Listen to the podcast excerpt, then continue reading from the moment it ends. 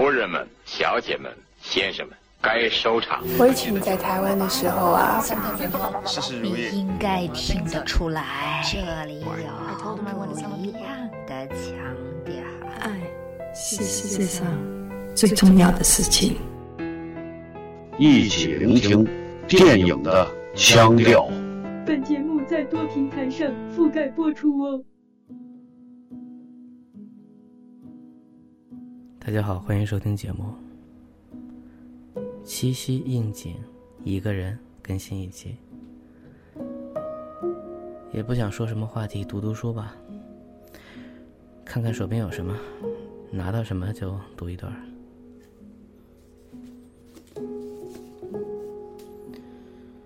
首先，手边这一本还有点厚实的一个精装本是去年一个朋友送给我的，嗯，还没仔细读完。作者是印度裔的英国作家 V.S. 奈保尔。这个作家他反正也是得过诺贝尔的，但是因为得的时间比较久，他应该是两千零一年得的吧，所以有二十年了。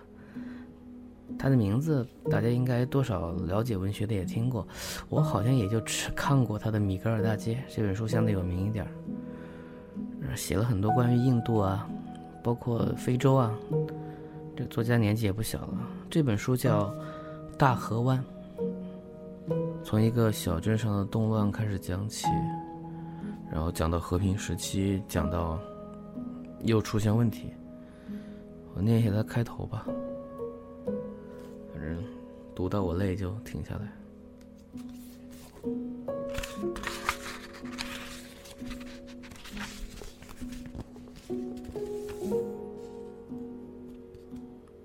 飞叶还是会献给他的朋友，献给我真爱的友人纳迪拉 ·K· 阿尔维、南希、斯拉德克、安德鲁·怀利和乔迪·格雷格。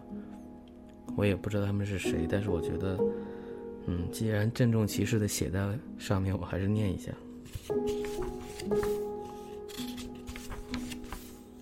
第一部叫《第二次反叛》。世界如其所示，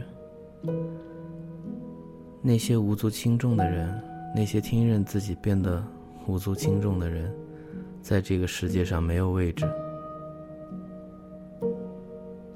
纳扎努丁把他的小店低价卖给我，他觉得我接手后不会有好日子过。和非洲其他国家一样，这个国家独立后又经历了动乱。那个处在大河河湾处的内陆小镇几乎荡然无存。纳扎努丁说：“我得从头开始。”我开着我的标志车从海岸出发。如今你可以从东海岸一路开到非洲腹地，但那时候可没这么简单。沿途好多地方封闭了，或者充满了血腥。当时公路多少是开放的，即便如此，我还是跑了一个多星期。问题不只是路上的流沙和泥泞，以及蜿蜒狭窄、时有时无的盘山公路。更要命的是边境哨所的种种行径，是森林里小木屋外面的讨价还价。木屋上面飘扬着古里古怪的旗帜，我不得不费尽口舌和那些持枪的人说好话，求他们给我和我的标志车放行。穿过一片树丛。紧接着又进入一片树丛，然后得费更多口舌，掏更多钞票，送出更多罐头食品，才能把我的标志车开出我费了九牛二虎之力才进入的地方。有时候这样的交涉要花掉半天时间。他们的头儿要求有时很荒谬，比如张口就要两三千美元。遇到这种情况，我会一口拒绝。他就钻进自己的木屋，好像没什么可说的了。我只好在外面游荡，因为也没有什么事儿可做。这样相持一两个钟头之后，或者我钻进木屋，或者他从木屋里钻出来，我们最终以两三美元成交。那张鲁丁说的没错，我问他签证的事儿，他说钞票更管用。这种地方进是进得去，难就难在怎么出来。那是一个人的战斗，怎么个解决法，就得看个人自己的神通了。进入非洲越深，放眼处，或灌木丛生，或沙漠连绵，或山路崎岖，或湖泊纵横。午后时常下雨，道路一片泥泞，而在山的阴面，则长满蕨类植物。星星出没期间，进入越深，我越是觉得，真是疯了。我走错了方向，走到头也不可能有新的生活。想归想，我还是继续往前开。每天旅程都像是一大成就，有了这成就，想回头越来越难。我不禁联想起旧时的奴隶，他们的情形也是这样。他们走过同样的路，当然他们是徒步，反着方向从非洲大陆的中心走向东海岸。离开非洲的中心和自己的部落越远，就越不容易溜出队伍逃回家。看到周围陌生的非洲人，就越感到紧张。最后到了海岸的时候，一个个都没了脾气，甚至迫不及待地想要跳上船。被带到大洋彼岸安全的家园，我就像那些离家远走的奴隶，巴不得早一点到达目的地。旅途越是艰辛，就越想着快点赶路，好去拥抱生活。我到了目的地，我发现那张努丁并没有说假话，这地方的确遭到了动乱的洗劫，这个河湾小镇已经被糟蹋的面目全非。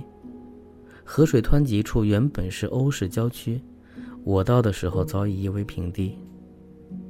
废墟上长满了灌木，原来的花园和街道都分辨不出来了，只有码头和海关办公楼一带的行政和商业区，还有镇中心的一些居民街道，幸免于难。再没有什么了，连那些非洲人聚居的城区也空了，只有角落里还有人居住，其他地方一派衰败。很多被遗弃的水泥结构的房子，像一个个矮墩墩的盒子，有的淡蓝色，有的淡绿色，上面爬满了长得快也死得快的热带蔓藤，如同一层层褐绿色的席子。那张努丁的小店就在商业区的一个集市广场上，店里有股老鼠味儿，到处都是粪便，不过还算完整。我把纳扎努丁的存货也买了下来，但其实什么也没买着。我还买了他的良好祝愿，但毫无意义，因为很多非洲人回到丛林里，回到安全的村庄去了。这些村庄分布在隐蔽的、难以发现的溪流边，急吼吼的到了这里，却没什么事儿好做。不过像我这种情况并非个例，还有别的商人和外国人，有的整个动乱时期一直在这里，我和他们一起等待。和平局势持续下来，人们开始返回镇上。城区的院落渐渐充实起来，人们开始需要我能提供的商品。就这样，生意又慢慢做起来了。就念到这里，感兴趣大家自己去看吧。在这个动荡的地方。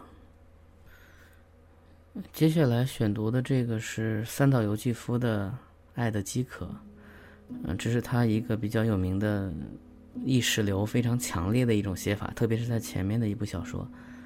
当然，他也有一部电影，但这部电影我也没有看过，没碰到过资源。嗯，主要是以女主角月子的这个视点来展开的故事。我也试读开头的一段吧。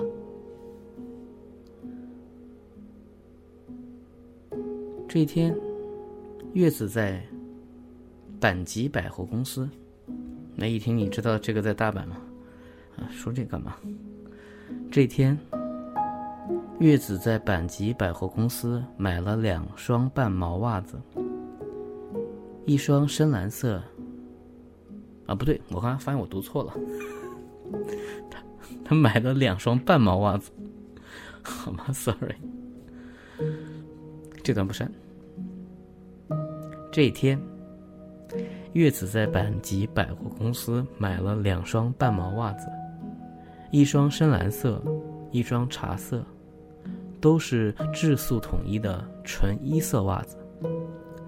即使来到大阪，他也是在阪急电车终点站的百货公司采购完就立即乘电车往回走，没有看电影，没有进餐，自不消说，连茶也没有喝，没有什么比市街的杂沓林月子更厌烦了。要是想去，可以从梅田站的台阶下到地下，乘地铁出新斋桥或者道顿窟，这也并不费事。或者一步出百货公司，穿过十字路口，就已经接近大都会的闹市区。繁华的浪潮泼进过来，路旁擦皮鞋少年们连声吆喝：“擦皮鞋，擦皮鞋！”生长在东京的月子，不知道大阪城市的模样。他对这城市，身商、流浪者、厂长。掮客、街娼，娼妓的娼，鸦片走私犯、职员、地痞、银行家、地方官、市议会议员，唱尽流离的、做妾的、吝啬的老婆、新闻记者、曲艺艺人、女招待、擦皮鞋的，抱有一种无以名状的恐惧心理。其实月子害怕的也许不是城市，而仅仅是生活本身。生活是无边无际的，浮满各种漂浮物的，变化无常的，暴力的，但总是一片澄明而湛蓝的海。月子把印花布购物袋尽量宽的打开了，他将买来的袜子放在袋子最底。这时，闪电在敞开的门窗。击打而过，接着响起了威严的雷鸣，把柜台的玻璃板震得微微颤动。风呼啸的卷袭了进来，把立着的小告示牌刮倒了，上面贴着“特价商品”几个字的字条。店员们跑去把窗户关上，室内黑黢黢的。月子把购物袋挎在胳膊上。他不顾购物袋窝弯的竹圈从手腕上蹭着胳膊滑落下去，依然用双掌捂住脸颊，脸颊显然发烧。这种情况是常见的，没有任何理由，当然也没有任何的病因。双颊就像忽然着了火似的发烧了。本来他的手掌就纤弱，现在打了水泡晒黑了，身体底子留下的纤弱反而使手掌显得更加粗糙了。他触摸到热烘烘的脸颊的时候，更觉得自己的双颊发烧了。此时他感到似乎什么事都可以做。他一直穿行在十字路口的汉桥上，犹如走在游泳池的跳台上那样，觉得仿佛可以跳进世界的中心。这么一想。月子的视线便投在柜台前穿梭而过的杂乱而又不动声色的人流上，忽然沉湎在高速的幻想中。这个乐天的女子缺乏幻想不幸的天分，她的怯懦，都是由此而产生的。是什么东西给予的勇气呢？是雷鸣？是刚买来的两双袜子？月子急匆匆地穿过人群，向台阶走去。台阶上，人声杂沓。他下到二层，而后又下到靠近阪急电车售票处的一层大厅。他望了望户外，在这一两分钟内，沛然降下，仿佛早就在下了。人行道也变得湿漉漉的，猛烈的雨点四处飞溅。月子走进出口，他恢复了平静，安下心来，有点劳顿，感到像轻度的眩晕。他没有带雨伞，不能走到外面，不是不能走，而是没有这个必要。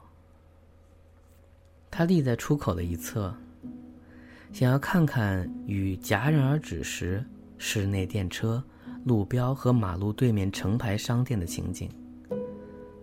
但是雨水飞溅到他所在的地方，濡湿了他的衣服下摆，出口处一阵喧嚣声，有的男人把皮包顶在头上跑了过来，佯装打扮的女人用头巾遮住秀发跑了过来，他们简直像是冲着月子、为着月子集合而来的，唯有他一人没有淋湿。他的四周站满了职员模样的男男女女。都像是落水的耗子，有的在抱怨，有的在说笑，他们都带着几分优越感。转过身来，冲着刚才自己跑过来的渔场，久久无言无语，一齐向脸朝向纷纷扬扬下着大雨的天空。月子的脸，也夹杂在这些如湿了的脸中，仰望着雨空，雨仿佛从奇高的天空直线的瞄准这些脸。秩序井然的洒落下来，雷鸣渐渐远去，唯有暴雨的声响使人耳朵发木，心灵颤抖。偶尔划破雨声疾驰而过的汽车喇叭声，车站上的高音喇叭声，像撕裂般的呼叫，也遮盖不住雨声。好，读到这里。感兴趣的自己找来读吧，反正，反正在线是有的。反正故事还没开始呢，男主角都没出来。最后想读的是我手上这本外国名家散文丛书，随便当时买的祭词的书信，选了这么一封信，是他无数的致布劳恩小姐当中的一封信。哎，布劳恩小姐，你们应该知道啊，就是他爱上的富家女。呃，这个故事就是关于范尼·布劳恩这个女人和祭词的故事。你们可以去看，有一部电影叫《明亮的心》，应该是零七年还是一一年，这有点不确定啊，这个现在一下想不起来。是本卫肖演的，就是俗称的小本。卷毛本，他在里面演祭词那个状态还挺好的。导演是导钢琴课的，就是那个简坎皮恩。这部电影拍的还挺美的，但是如果从剧本故事来说，它其实没什么故事。你可以这么理解，就是导演对祭词的人生的理解，包括这个剧本，他就没有想把它写成什么轰轰烈烈的过程，因为对于这样一个过早的就去世的诗人。他们可能只是想拍他的这个状态。如果知道祭词这个人的生平的话，可能再去看这部电影好一点。但人生确实太短了，就二十几年，你所知道的灿烂的就是那么一小段儿所以这是一封情书，非常标准的情书。我是不是应该换个调子来读？致布劳恩小姐，我甜蜜的姑娘。你的信带给我的快乐，比世界上任何东西能给的都要多。除了你自己所能给的以外，真的令我十分诧异的是，远在他方的人会使我有那样心驰神往的感觉。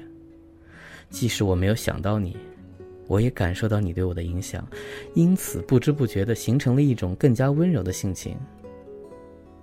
我发现我所有的思想，我的最不幸的日日夜夜，也没有能使我抛弃对美的热爱。而是使这种爱如此强烈，以致没有你在我身边，我就感觉到很不幸。或确切地说，这种沉闷的空气使人难以忍受，备受煎熬。我以前从不知道你使我感到这种爱情究竟是什么。我过去不相信它，我不敢想象它，怕的是被它烧成灰烬。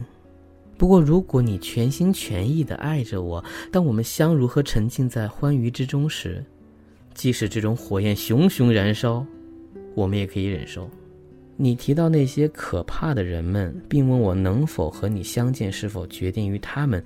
在这个问题上，你一定要理解我，我亲爱的。你在我的心目中占有那么多的位置。当我遇到伤害降临到你头上时，我一定会成为你可以信赖的挚友。我只愿在你目光中看到快乐。在你唇边看到爱情，在你轻盈脚步中看到幸福。我希望你看到你在享受那些适合你的爱好和情趣的欢愉，这样在我们欢愉时，我们的爱会是令人十分惬意的，而不是苦恼和忧虑的源泉。我很怀疑，在最坏的事情发生的情况下，我能否以一个十足的哲学家的姿态，来恪守我自己的信条？如果我看到我的决定会给你带来痛苦，我就不能这样做。为什么我不能谈论你的美丽？因为如果没有这种美丽，当初我就不会爱你了。我不能想象如果没有美，如我对你这样的爱会如何开始。或许有一种爱，如果发生在别人身上，我对这种爱会无比崇敬和赞美。我这样说丝毫没有对他的嘲讽之意，但这种爱却并不丰富多彩、生机盎然，也没有丰满的形态，也没有在我的心中引起爱的如痴如醉的感觉。所以，让我谈论你的美吧。虽然这对我本人是有危险的，如果你竟会对我如此残忍，以至于在别的地方遗失美的魅力。你说你害怕我认为你不爱我，你这样说使我更加渴望接近你。我在这里很勤奋，努力发挥自己的才能。我每天一定要写些无韵诗或者韵诗。在这里，我必须承认，既然我谈到这个话题，我更爱你，是因为我相信你爱我是为了我本身的缘故，而不是为了什么别的缘故。我遇到一些女人，我真的认为她们喜欢嫁给一首诗歌，而由一部小说来主婚。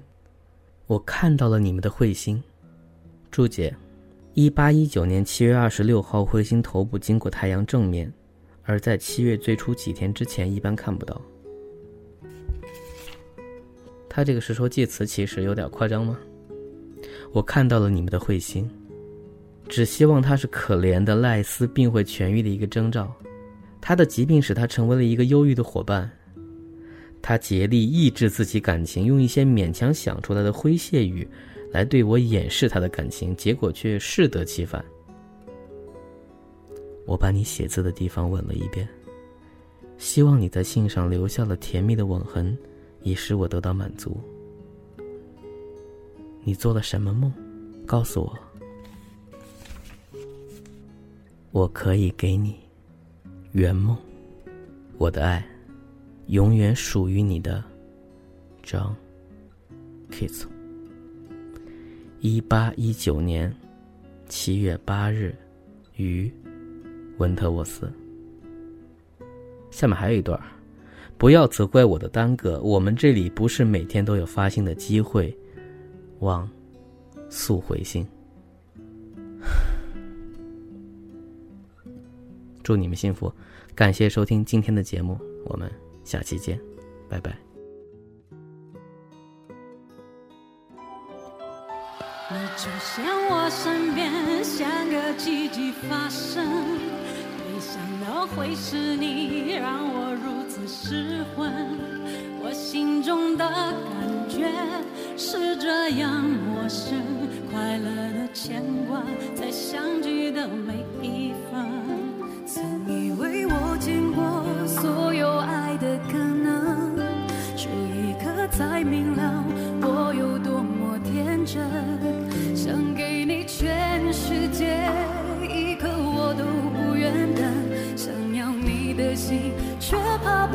成真，